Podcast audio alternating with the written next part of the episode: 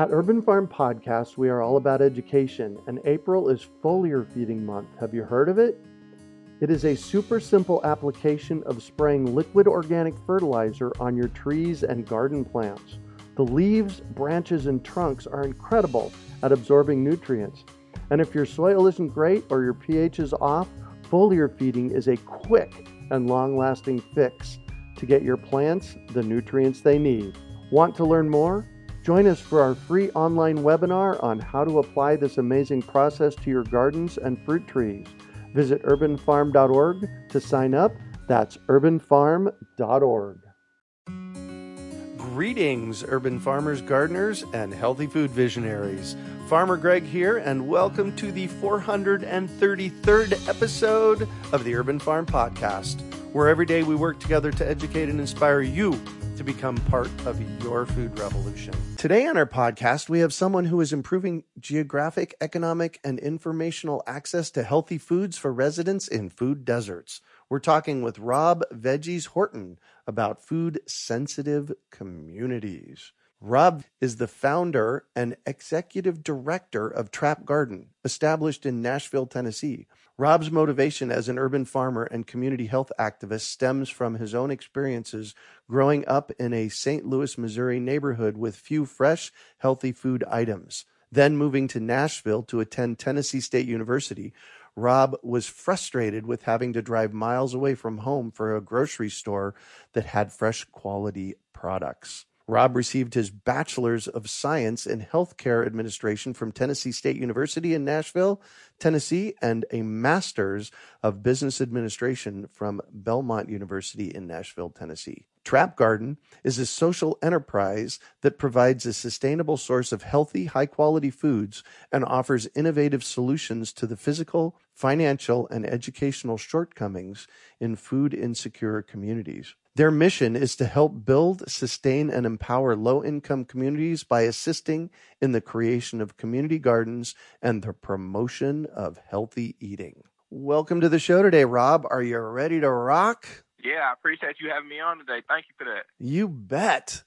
So I shared a bit about you. Can you fill in the blanks for us and share more about the path you took to get where you're at today? Yeah, I really do think it was a lot of different avenues that I went through life that led me to where I am here now. So in the bio a little bit, you talked about me being from St. Louis. And in my neighborhood growing up in St. Louis, it was definitely limited access to anything that was fresh, healthy, and affordable. So literally everybody on my block when I was a child would go to the exact same corner store, get nothing but cookies, snacks, and other things that wasn't going to be healthy for your body, going to school, and then right after school, they would be running right back to this candy store and doing the exact same thing. Cookies, snacks, other items that wasn't really going to be good for you, and that's all they were really putting into their body at that time frame. You see, I'm definitely a product of a food-sensitive food desert community, and it was a trend that I kind of noticed not only in St. Louis, but also when I moved to Nashville to attend college at Tennessee State University as well.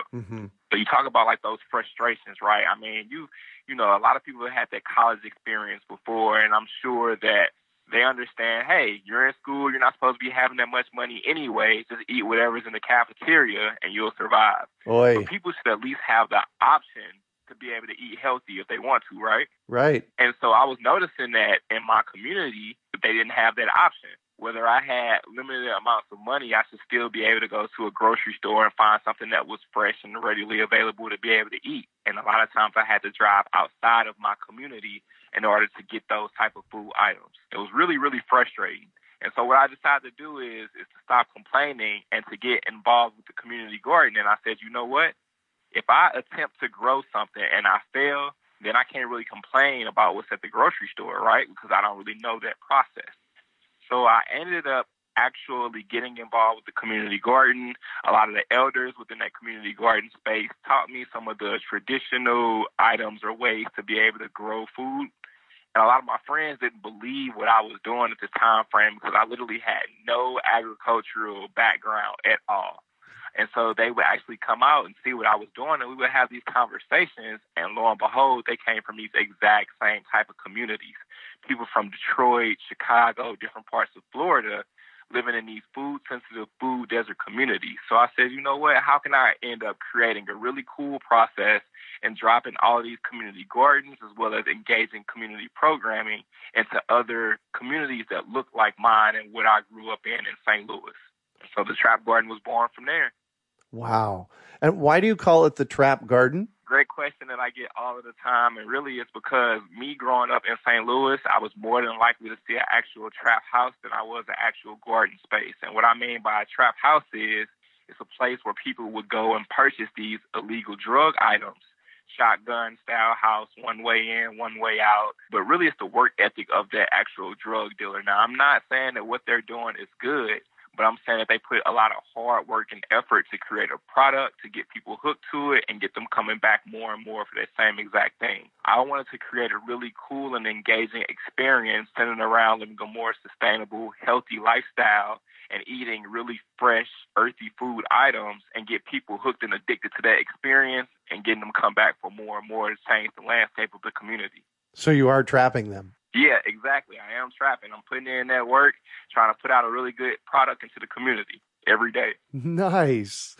So how many gardens do you have? So right now in Nashville, we only have actually 2 working garden spaces. Nashville is growing at a rapid rate right now, and I think that you'll see through, gentrification, it's a lot of property that's being purchased. Now, we don't own any of the land in which we grow on. We partner with small businesses, organizations, and schools, use the extra space they have available to be able to build creative programming. And so if that piece of land is actually purchased by someone else and they no longer want to utilize it as a community garden, then it goes by the wayside.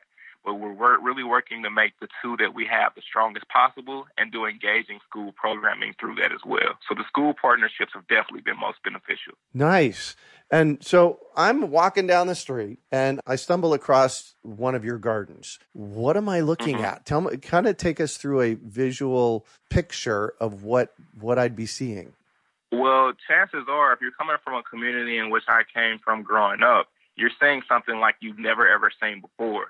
You're seeing raised bed gardens with different types of herbs and vegetable items that you may or may not ever have experienced or had the chance to actually eat. You're seeing really tall sunflowers that are providing a little bit of shade as you're walking past our gate. You're seeing people within the community engaging and working together to be able to build something and have a really cool experience doing it at the same time. See, most people within our gardens are actually millennials as well.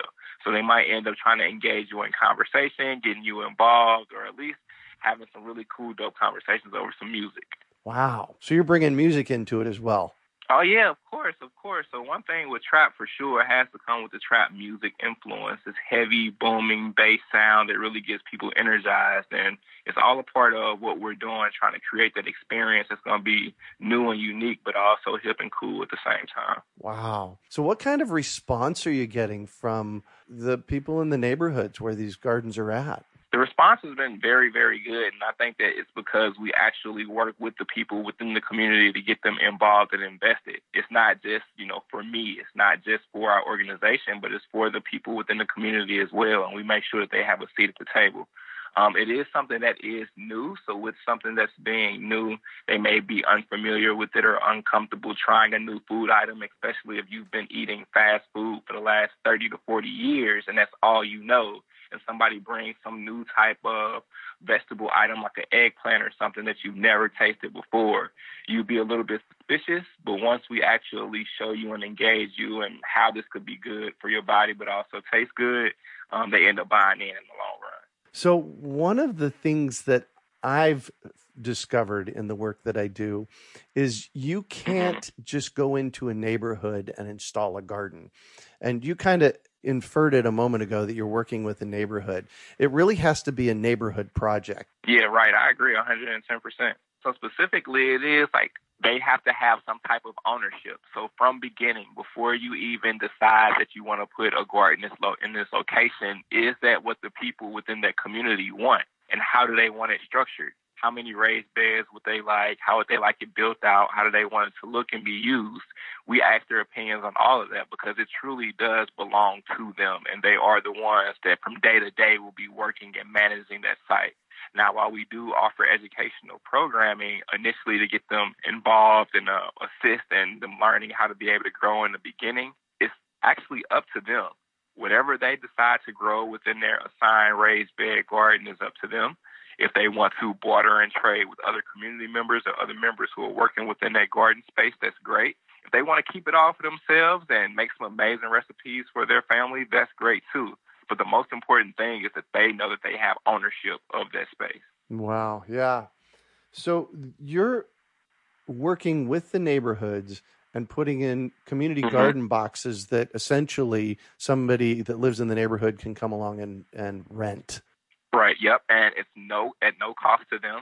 They can rent them for free. And what we noticed is that people were interested in growing something that was going to be fresh for their bodies and really good for their bodies, but maybe they didn't know how to be able to prepare a healthy meal for that. Mm-hmm. So we started these cooking demonstrations to allow for them to see how you can be able to prepare a healthier meal, but also on a budget as well. Like working within a $20 range, you could create a meal that could feed a family of 4 to 5 for 2 to 3 days.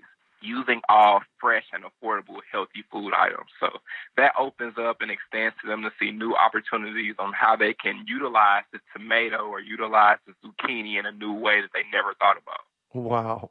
Yeah, and there's nothing better than growing your own meal. I've done that many times here at the Urban Farm where I grew everything with the exception of the oil that I put in the pan to cook it all. Yeah, so the taste that you're going to actually be having when you're tasting like a tomato that you've grown yourself and you've seen and put in that sweat equity and that hard work will 100 times taste better than that store-bought one. I mean, you know where it's coming from. It's created naturally and organically, and that taste is going to have a whole different experience for you. Plus, it's much more nutrient-dense. Mm-hmm. Thinking about what the interactions have been with the people in the neighborhoods, is there somebody, one person, that stands out that says to you in your head when you think about them, yes, this is the reason that I'm doing this? Do you have one of those? Yeah, I definitely have one of those aha moments where the light bulb really went off, and I think that it really showed why I am doing the work in which I'm doing. I know through our organization, we have a lot of volunteer opportunities, and at the end of our community volunteer opportunities, we always provide food. And so I remember at the end of one volunteer experience, we had all of these different vegetable items laid out, chopped up so that everyone could be able to create some type of salad. You just line up, you go through the line, and then somebody could assist you in putting together your salad, and then you can eat it on the spot or you could take it home and eat it later. And so as one individual was going down the line, they might have said, oh, okay, here goes the tomatoes. Please add the tomatoes in there. Here goes the cucumbers. Add the cucumbers in there. And then they say, also go ahead and add that egg as well in there. And so the other helpers were looking, and there were literally no eggs that were displayed on the table. And lo and behold, the item in which the community member thought was an egg was actually cauliflower. And they had just never seen or tasted cauliflower before. Wow. And so that was one of those moments to where a lot of times if you've already had an opportunity to taste cauliflower or taste other vegetable items, and this is common to one person or another person in another neighborhood, this may be something that they've never seen, tasted, or even heard of before. And that's why it's so important, the work that we're doing, to be able to get exposure for people to be able to try something new and try something healthy, and also to be able to see if they like it or if they don't like it. What we really stress is balance. Balance of being able to, if you like your chips and your snacks, that's fine. But also this kale and these carrot sticks and celery could also be something that tastes really good as well.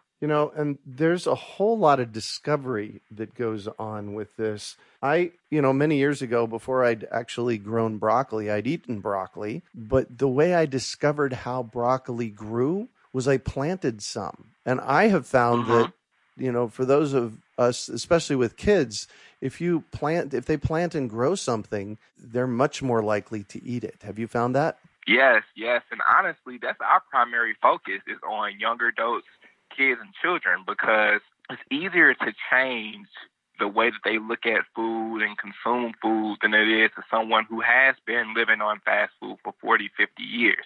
Now, I'm not saying that that's not possible and that we don't try, because we definitely do. But if we plant the seed earlier, then they'll be more than likely to eat whatever it is that grows from that. So we have two educational programs that actually assist with that. One is called Eat, Grow, Live, to where we are giving the opportunity to children to try something that's not only going to be new and healthy for them, but teaching them how to be able to grow healthy food items, as well as how can you be able to market this and sell this to your community to generate revenue as well, because not only are they learning about the healthy side of it, but how can I make money off of this also, and how can I potentially build a business from this? So that was very, very important. And then for our college age students, how can I be able to create an organization that matters within my community? So I gave my background of being from a food desert community and me wanting to be able to create this based off of my own experiences. We're giving college students the tools and resources to be able to know how to start an organization that matters, whether it is within their own community in which they're from, or the community in which they're in while they're in college as well. And so whether it be something centered around healthy eating and growing or sustainability or whatever cause they're passionate about, after they complete our program, they'll know how to build it from the ground up. Wow. So you have these two educational programs, and you call this a social enterprise. Tell me about that. Yeah, because not only are we trying to do amazing and phenomenal work within the community, but we're also trying to be strong from a business standpoint as well. I know we are a 501c3 nonprofit organization, and we do consider the amount of donations and grant opportunities that we get as being something that is very strong and positive. We don't just want to rely on those, though. We want to be able to create businesses that is generating revenue for our organization and helping us to be able to sustain long term. So when I talk about sustainability, I'm not only talking about sustainability in the way of recycling, but sustainability in business and the way that we create business models and the way that we engage with the community and other companies to be able to continue to do the work in which we're doing within the community. And so we're trying to not only do that for ourselves, but also teach children and young adults how they can be able to do that themselves as well. So you're really encouraging and setting up people for success in growing their own food to actually make a business around it. Yes. So I want them to be the ones with the solutions to the problems in which their community is facing. I mean, because not only can you create a really cool and engaging experience, but you can potentially give somebody on your block or within your neighborhood a job as well to be able to help them to purchase those other food items that you can't just readily and availably be able to grow within your community. So is there one person that has taken that on and embodied it and started being successful with it? So I just think that it's different for everyone. Mm-hmm. I mean, we've had an intern who has had the opportunity to be able to work with us and has created different educational programming on behalf of our organization. We've also been able to establish these campus ambassador programs, and they're building content to be able to roll out to their campuses as well. So I definitely think that we've seen proven results from there. And literally every time that we have some type of educational programming at an elementary school, you're going to see something that's going to be new and creative that's brought out by the students, whether it is the facial expressions that they're making for trying something that's going to be new and healthy for them that they didn't think that would be good, or their actual creative ideas and pitching and making different marketing plans or how they see that they can be able to sell something to their community. So every time we're getting a new experience and seeing this being able to work. So you have 2 degrees, and congratulations on that. That's a big accomplishment. I give you a high five for that. And it sounds to me like you've taken these 2 degrees and you've kind of melded them into what you're doing. You have 1 degree in healthcare administration, that's your bachelor's, and a master's in business administration. How are you putting these two together to build a successful organization? You know, that's a really good actual question, because like I said, it's everything that I've occurred within my life that has actually put me in a position to where I am now. If you asked me when I was a child, I never would have thought in a million years that I would be doing the work in which I was doing. And actually, when I did actually finish my master's and after undergraduate school, I was doing healthcare consulting work. So I always wanted to be able to improve the outcome of people or patients or the community. And it's gotten to a point to where me learning those process improvement skills, me learning how to be able to create a business as well as work with community members has been able to help me to be able to create this nonprofit organization. the experience I had from a corporate standpoint, educational standpoint, has definitely helped me to be able to be where I am from an organizational standpoint. But those streetwise things that I learned from growing up in my community has also been able to help and propel me to be where I am as well. So definitely benefactors on both of those degrees, but also those street lessons that I didn't have to pay for as well. Wow, nice. Well, and I started a nonprofit once. It ran for about 10 years, and it's not an easy prospect. This is, for those of you that haven't done a nonprofit before, it takes a lot of work, a lot of intensity, a lot of commitment to get it done. So, you know, once again, virtual high five for you, man. Good job. Man, I definitely appreciate that. Yeah, if anyone knows, then you know those stressors that you're having to deal with from starting the nonprofit organization and trying to do the best possible work for whatever community that you're engaged in, but also trying to make sure you're financially sustainable as well to keep that organization running as well. Yeah, that's something people don't understand. A nonprofit doesn't mean you don't make profit. You have to make profit. Right, and I think that's the hardest, exactly. That's the hardest thing to explain to people sometimes. They automatically assume that all of your services and all of your work is going to be for free. Yep. Now, it's not always going to be for free at all because we do have to pay our staff as well as making sure that we're sustainable as well. So I agree with you 110% on that also. Yeah, it's a project. So, yeah, kudos to you, man. Thank you. So I'm going to shift on you, and I'd like for you to talk about a time you failed, how you overcame that failure, and what you might have learned from it. Yeah, so this follows in alignment with me first learning how to grow. So I talked about earlier in my story that all of these different members from the community, when I first got involved with a community garden, was teaching me how to be able to grow. And so when I first started talking to my friends, and I said, I'm going to create this really cool and engaging experience and drop all these community gardens around the city. Someone heard me speaking at an event and said, well, we want you to actually create a small garden space for us on the side of our building of our restaurant. I was like, perfect. This restaurant gets a lot of traffic. This would be a perfect opportunity for us to get a lot of traction to our website and our social media pages, as well as them seeing something that's freshly grown for this restaurant. And so when I went to look at the side of the building, this was at the sunniest time of the day. So I'm like, this will get amazing sunlight. This is where I need to put these raised beds, and this is what needs to grow here. Well, lo and behold, I didn't check the other times of the day to see and make sure that it was getting enough sunlight. And so we planted, and literally nothing grew. It looked pretty bad. On our end, because they were expecting all of these different herbs and vegetables to be growing, and nothing grew because there was way too much shade. Yeah. And this was a walking space to where those people who were going to the restaurant had to pass by this plot to be able to enter the restaurant. And so that was a time where I didn't fully know what I was doing. I didn't properly evaluate the space in which we were growing in, and I failed miserably, and I felt horrible about that because someone had given me my first opportunity and chance to do something within the community, and I failed hard. But it also taught me that you have to make sure that you have a strong team of people who can evaluate your work, but also making sure that in all of your excitement, you're taking the proper steps to be able to launch something as well. So by me not having that agricultural background, even though I knew the basics of growing, the next thing I did was bring on that intern who had that agricultural background, that ag degree, who could help to be able to properly look at a site and determine if we would be able to create these raised beds here.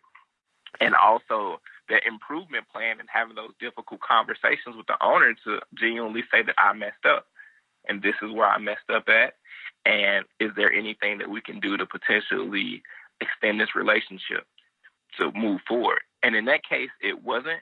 And I think that it taught me for every project moving forward to make sure that everything was in alignment for me to be able to move forward on that project so it can be potentially successful in the long run.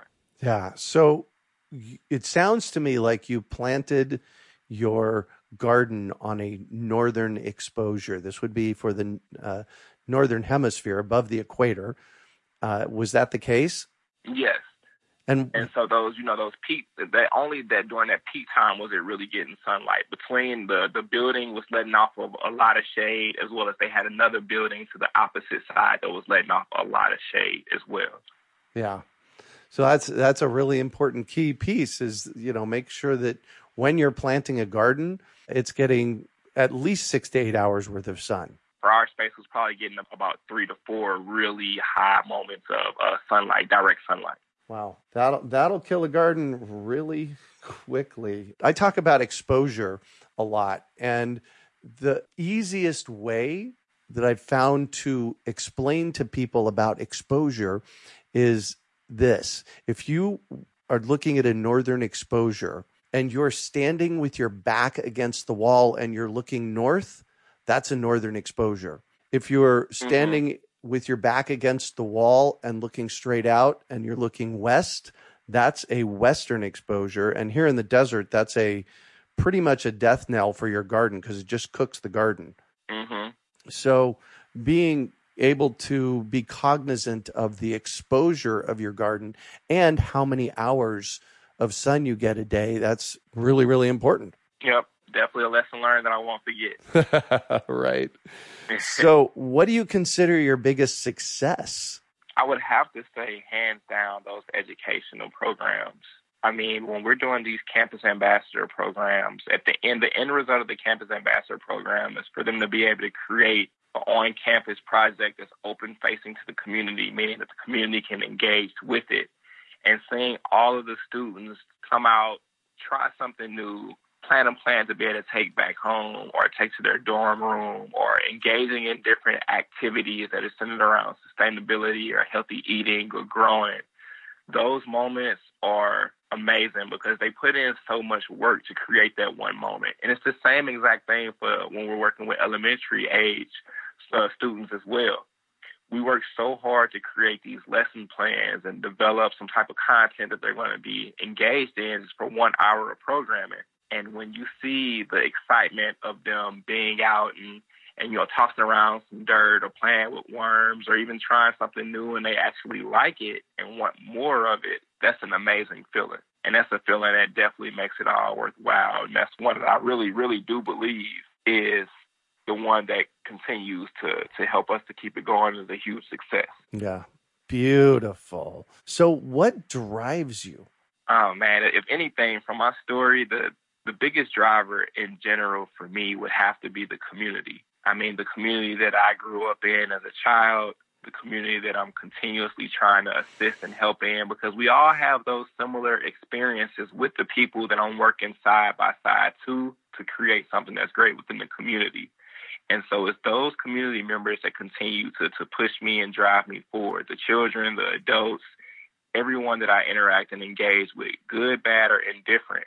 Because at the end of the day, that I know that I'm doing everything possible to assist them. And when they see the end product, they're appreciative and they want to do it more and more. Nice. If you could recommend one book for our listeners, what would it be and why?